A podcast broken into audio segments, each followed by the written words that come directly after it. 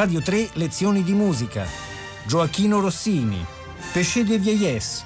Prima parte con Alessandro Marangoni.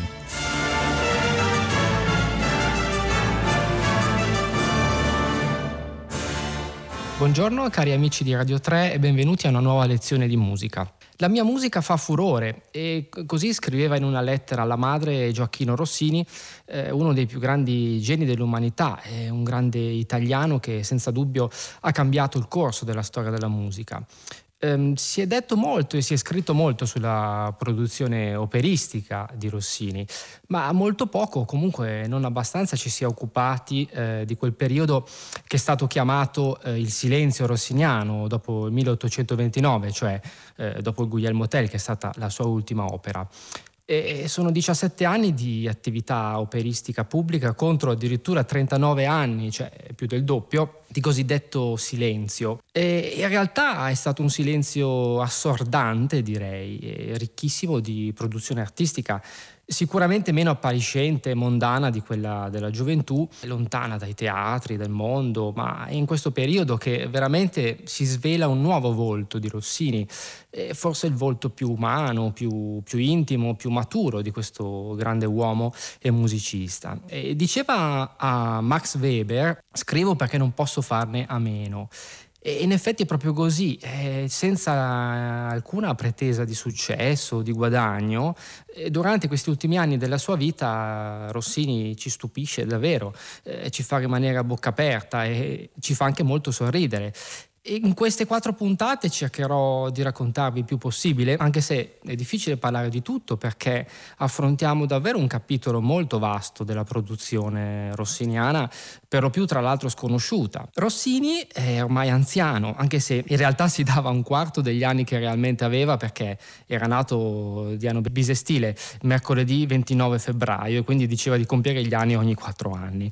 E Rossini durante questo periodo ultimo ultimo della sua vita, viveva a Parigi e aveva una gloria e una fama veramente mondiale, era forse il musicista vivente più famoso e più riverito al mondo. Aveva un appartamento all'angolo di Boulevard des Italiens a Parigi prima e poi una bellissima villa a Passy, che è un sobborgo eh, parigino che ora non esiste più. Arriva a Parigi nel 1855 ed era malato, ma riesce in breve tempo a recuperare sia la salute che la serenità eh, grazie alle cure di questa grande donna, eh, la sua amatissima seconda moglie Olympe Pellissier, che veramente lo adorava e lo accudiva quasi come una croce rossina.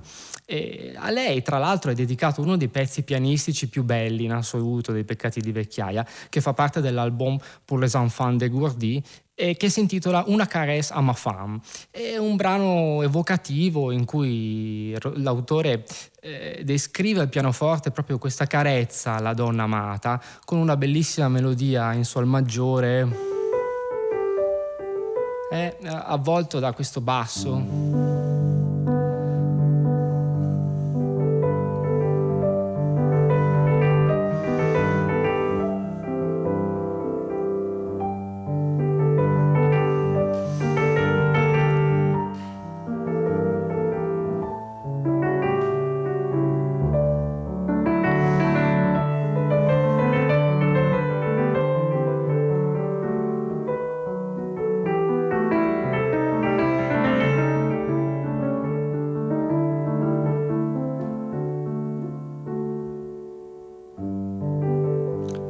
C'è la ripresa ancora della melodia iniziale.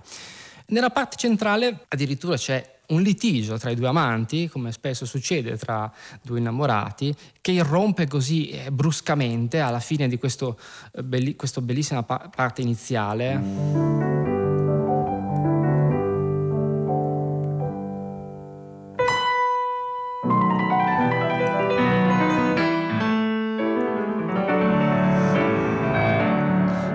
Sentite, ecco, la mano destra potrebbe essere la, diciamo, la parte femminile, la voce femminile, e poi alla sinistra la risposta è della parte maschile. Il litigio però lascia poi dopo spazio di nuovo una melodia ancora bellissima, direi potrebbe essere il segno un po' della riappacificazione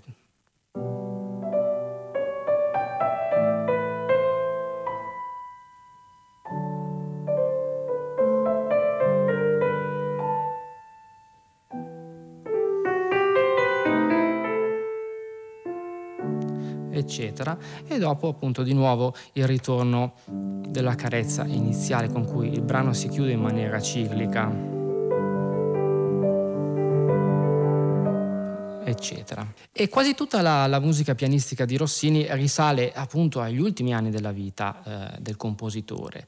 In questo colloquio davvero quotidiano col pianoforte, Rossini recupera proprio l'energia e lo spirito della sua giovinezza e che sembravano appunto compromessi da questi problemi fisici e psicologici che lo affliggevano.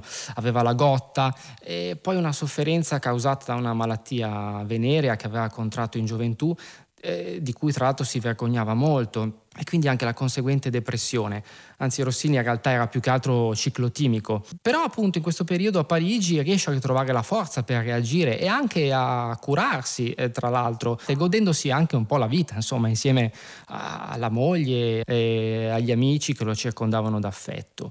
E mm, i péchés de vieillesse, appunto i peccati di vecchiaia, sono dunque eh, stati poi da lui in qualche modo catalogati e raccolti in una serie di 14 album, eh, ciascuno dei quali ha un, un, numero minimo di 6 pezzi fino a un massimo di 24 eh, composizioni.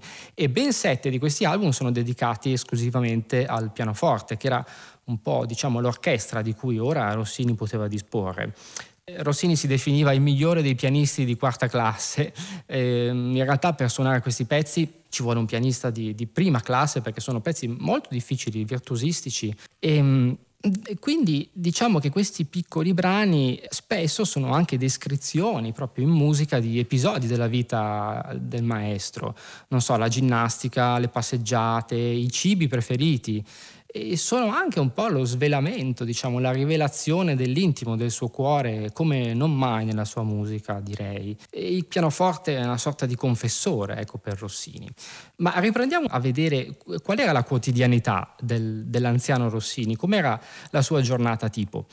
Allora, nella sua villa di Passy eh, i ritmi erano veramente eh, rigorosi e precisi, quasi direi a livello maniacale.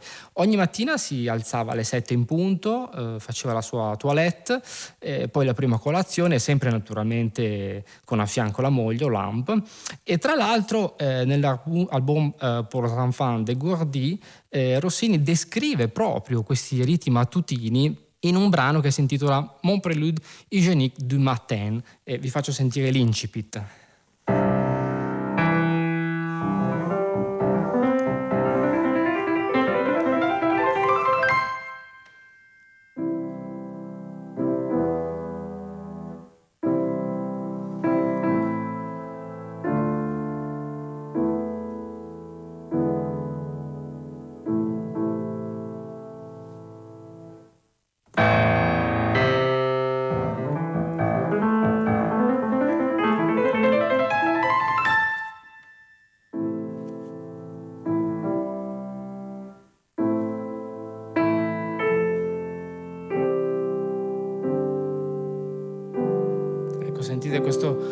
Corale che indica un po' questa ritualità del mattino, ecco, che è poi la ritualità che abbiamo tutti noi. Terminate appunto queste pratiche mattutine, eh, Rossini si reca al suo scrittoio eh, per sbrigare la corrispondenza che di solito è molto numerosa. Alle dieci e mezza pranza, molto presto, eh, per tornare poi eh, appunto alla scrivania che è nella camera da letto dove scrive, si dedica alla composizione, si ha ispirazione, oppure a correggere le musiche che aveva già composto. Sullo scrittoio eh, sappiamo che aveva il famoso grattino, che era una specie di coltellino col quale grattava via dal pentagramma le note di cui non era soddisfatto. E infatti è proprio questa la sostanziale differenza del metodo di lavoro adottato durante la vecchiaia, cioè in gioventù eh, c'era l'incubo della consegna di un'opera, i tempi strettissimi, quindi eh, la scrittura era proprio febbrile, senza troppe possibilità di, di, di, ripensamento. Ora invece tutto è calcolato meticolosamente, proprio battuta per battuta, e a luna eh, il maestro esce di casa per la consueta passeggiata e spesso andava da Passy a Courbevoie, e infatti c'è anche un brano dedicato a questo che si intitola Petit Promenade de Passy a Courbevoie, che fa parte del volume quattordicesimo, l'ultimo volume. Di solito andava al parco, il Bois de Boulogne, e poi al ritorno appunto si cambiava, toglieva la, la, parrucca appunto che abbiamo detto era quasi completamente calvo e passeggiava così un po' per la, la camera da letto pensando eh, alla sua musica. E mh, mm, dopo un breve riposo si rimette al lavoro fino a alle 16.30 quando va in giardino e la cena era servita alle 17 in punto e dopo la cena appunto eh, Rossini si ritirava con gli amici più intimi poi conversava fino a circa, fin circa alle 22 quando andava a dormire e questo avveniva durante la settimana. Però il sabato pomeriggio in realtà la giornata di Rossini è speciale perché è impreziosita da questi avvenimenti così un po' mondani eh, in cui si faceva tanta bella musica. E Rossini invitava i suoi amici che spesso erano musicisti illustri, pensiamo a Talberg, a Lista, Moschles, a Rendano. E proprio in queste occasioni eh, del sabato pomeriggio appunto nascono i peccati di vecchiaia che sono più di 200 pezzi. Eh, la maggior parte di questi sono per pianoforte solo, ma ci sono brani anche per violino e pianoforte, violoncello e pianoforte, corno e pianoforte. Poi ci sono molti cori a cappella, cori con pianoforte, quartetti vocali e una grande produzione anche per voce nei vari registri vocali. Il pianoforte di Rossini eh, credo sia veramente eh, assolutamente identificabile e connotato, non ti puoi sbagliare. E sono presenti senz'altro molte influenze nella scrittura pianistica rossiniana. Eh, c'è dentro dello Chopin, c'è Liszt, Mendelssohn, persino Schubert e Brahms. E possiamo addirittura vedere così in nuce Satie o Mio in Novecento. E nonostante diciamo, Rossini avesse un, no, una solida base di classicismo, amava tantissimo Bach e spesso si metteva al pianoforte e suonava Clementi, di cui tra l'altro sapeva a memoria eh, diversi pezzi e ne abbiamo testimonianza. E, um, mi soffermerei sui titoli proprio degli album dei Pesce, che come dicevo sono 14, eh, alcuni dei quali sono difficili da tradurre. Allora abbiamo l'album italiano, l'album francese, poi i morceaux réservés, poi abbiamo l'album per les enfants adolescents, l'album per gli adolescenti, eh, l'album per les enfants dégourdis, quindi per i fanciulli smaliziati, insomma, l'album de chaumière, che vuol dire appunto l'album della capanna dal tetto di paglia, insomma, l'album De Chateau, del castello. Poi il nono album eh, contiene una miscellanea di brani per pianoforte, violoncello, violino, eh, armonium e corno. Il 10 è una miscellanea di musica pianistica, mentre l'11 è una miscellanea di musica vocale. Poi abbiamo il numero 12 eh, che sono i 24 Rien, eh, il 13 è la musica Nodin e poi il 14 che è una collezione di eh, altri peccati di vecchiaia. È difficile capire qual è la cronologia precisa degli album. Possiamo collocare la produzione dei Peccati di Vecchiaia mm, tra il 1857 fino all'anno della morte, avvenuta venerdì 13 novembre 1868, tra l'altro un altro anno eh, bisestile come quello della nascita. Partirei ad esaminare gli album della produzione per pianoforte solo, senza seguire un ordine eh, preciso. Dicevamo prima dell'album de Chaumière, appunto già il titolo è ironico perché così allude un po' a quella eh, oleografia romantica, quell'intimismo un po' dolciastro da, dal libro di infanzia che tra l'altro Rossini detestava. I titoli del primo eh, di questi album, che in realtà è il numero 4, ma il primo interamente pianistico. La Gymnastique de Carmin, che è proprio un esercizio...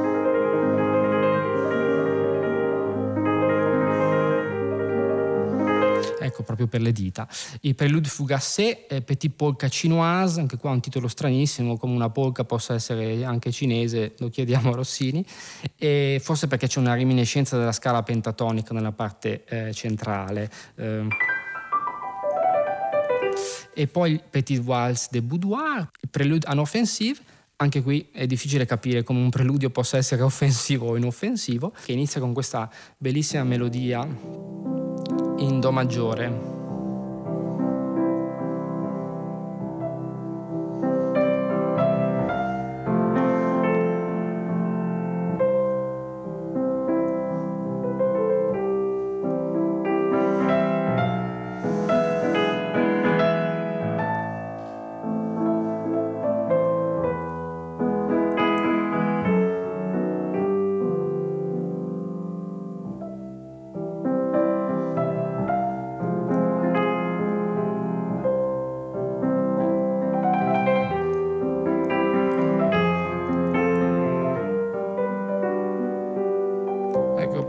Sentite questi accordi un po' listiani, diciamo.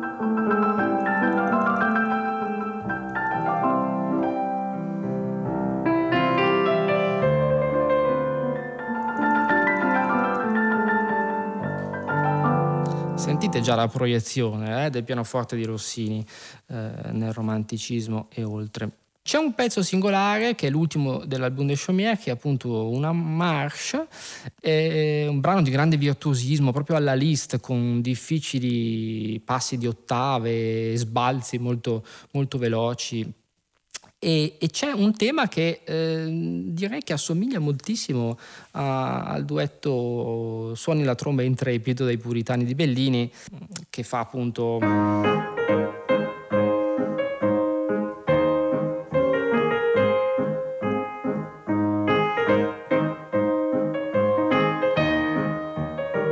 È Bellini e invece Rossini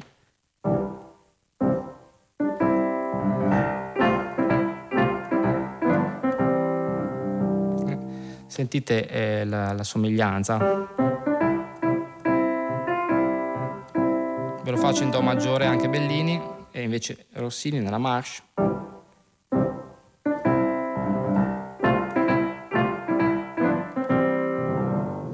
Alcuni pezzi sono di carattere molto intimo, come eh, appunto il preludio Offensive che abbiamo sentito prima, oppure questo altro bellissimo pezzo che è Un pensier à Florence, che è un omaggio alla città che per ultima Rossini aveva abitato e tra l'altro dove è sepolto, in Santa Croce.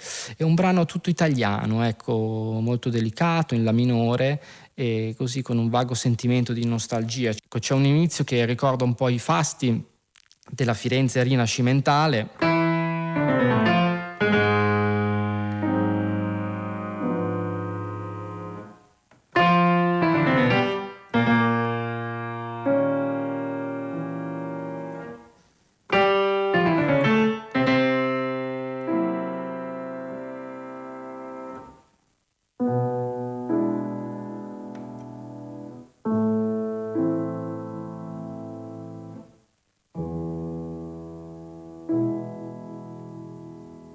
Ecco, e poi inizia questo tema in La minore.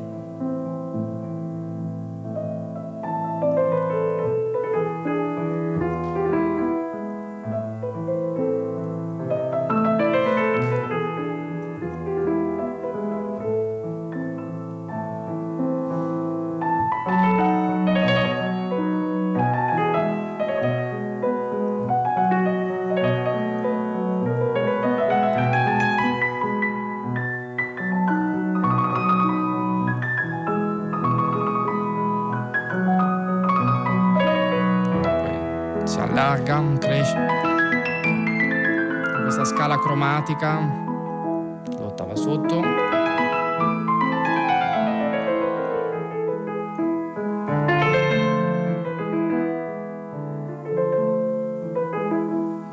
eccetera. Uno dei volumi più corposi di tutti i Péché è l'Album des Châteaux, eh, che è composto eh, da 12 lunghi brani molto articolati e difficili anche dal punto di vista pianistico. I titoli sono eh, lo Specimen o Specimen eh, dell'Ancien Régime, il Prélude pétulante rococò, eh, Un regret, un espoir, che è un altro brano diciamo bipartito, poi il Bolero tartare, il Prélude prétentieux, lo Specimen de Montagne, Vals anti-dansant, eh, Prelude semi-pastoral, poi la famosissima Tarantelle pour sang, attraversata dalla processione religiosa, e Un rêve, Prelude soi-disant dramatique e lo specimen eh, dell'Avenir. Il primo di questi tre specimina, diciamo alla latina, di questa raccolta è un brano di grande complessità e anche molto lungo. Eh, inizia con un andante cantabile in 12 ottavi nella tonalità eh, di impianto del pezzo che è Mi bemolle maggiore e incomincia con una sorta di corale eh, pianissimo, anzi Rossini indica 3P.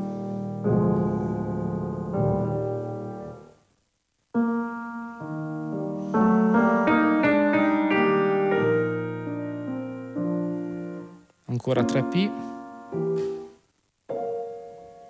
poi fa la stessa cosa in Fa minore.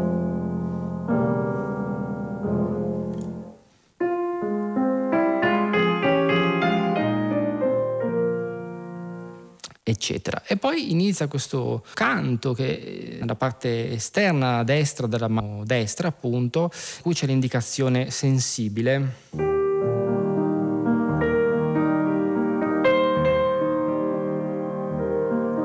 Molte indicazioni dinamiche in queste poche battute. Molti crescendi che vanno al forte e poi torna di nuovo al piano.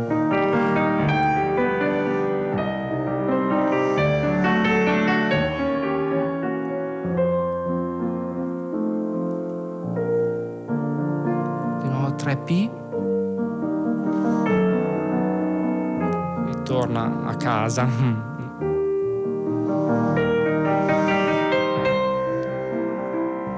Modula e va invece in Fa minore.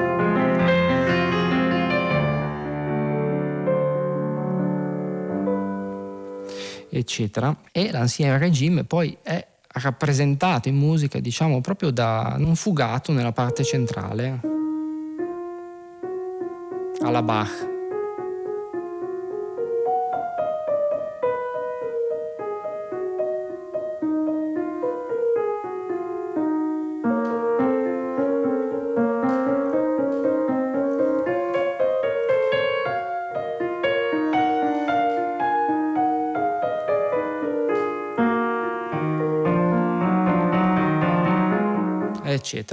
Invece il finale, diciamo, che riecheggia i fasti invece dell'Ancien Regime, quindi un finale mm, appunto grandioso con ottave, eh, appunto sinfonico orchestrale.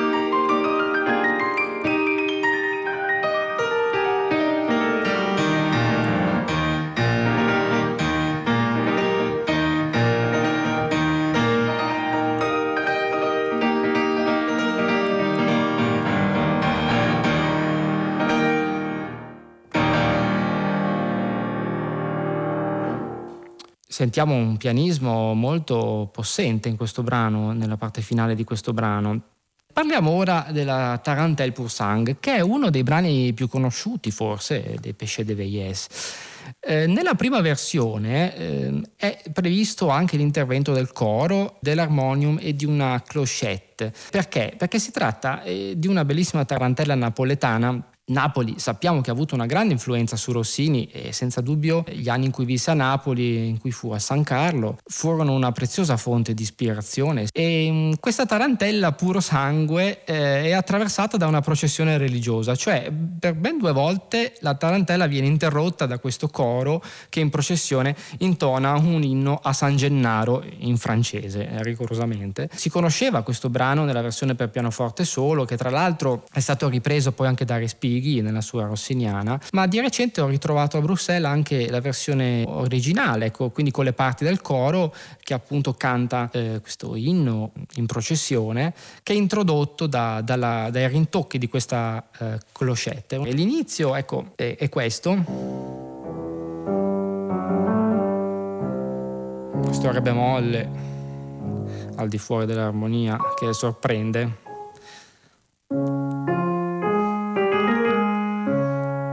Si ritorna al re naturale. Poi iniziano gli squilli.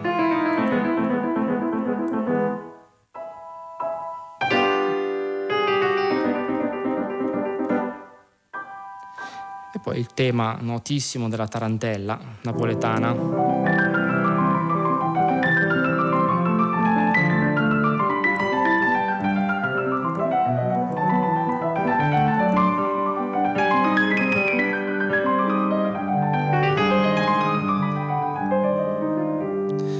Eccetera, e poi invece la parte eh, sempre in Do maggiore con le terze.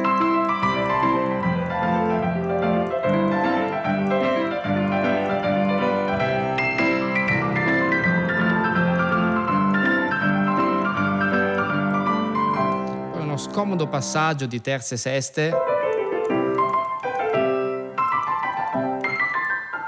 E poi le ottave in terza.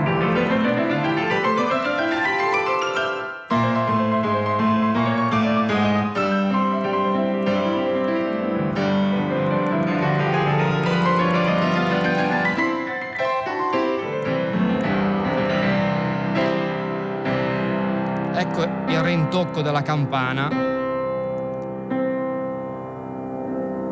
Piano, pianissimo. E il coro che intona l'inno, interrompendo la tarantella.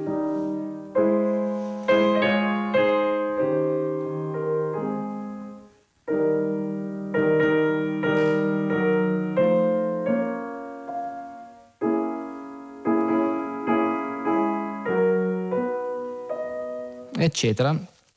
E poi appunto c'è di nuovo la tarantella eh, che è introdotta di nuovo dalla clochette che suona sempre un Do insistendo. Tra l'altro Rossini appunto eh, scrive un diminuendo e poi scrive piano, poi scrive pianissimo come indicare l'allontanamento, l'avvicinamento insomma di questo coro, quindi ce lo visualizziamo veramente.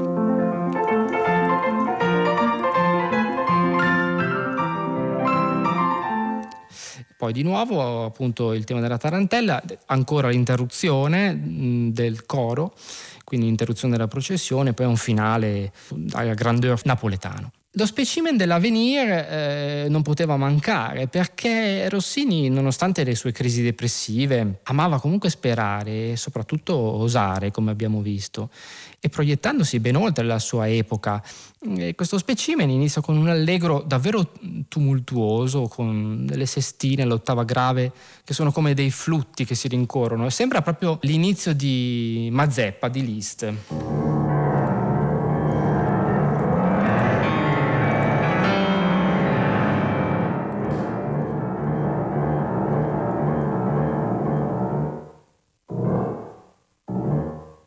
Questo corale, mi bemolle sempre.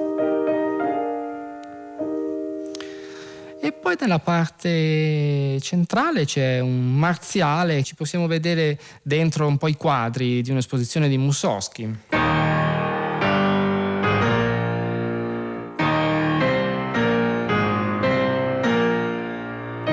La grande porta di Kiev.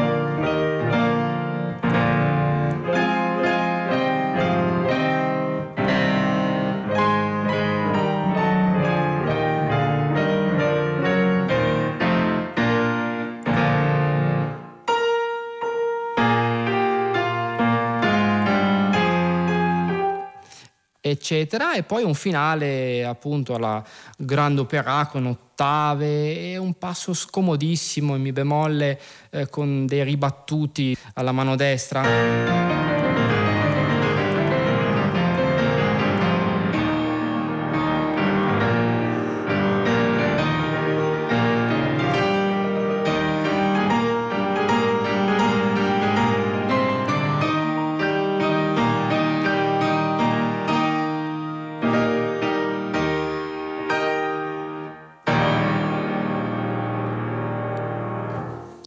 Questo finale grandioso chiudiamo questa prima tappa dedicata ai peccati di, di vecchiaia di Rossini.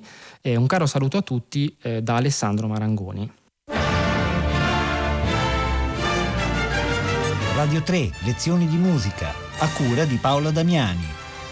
Questa puntata è stata trasmessa il 26 ottobre 2019. Potete ascoltare tutte le lezioni di musica dal sito di Radio 3 e scaricarle con l'app RaiPlay Radio.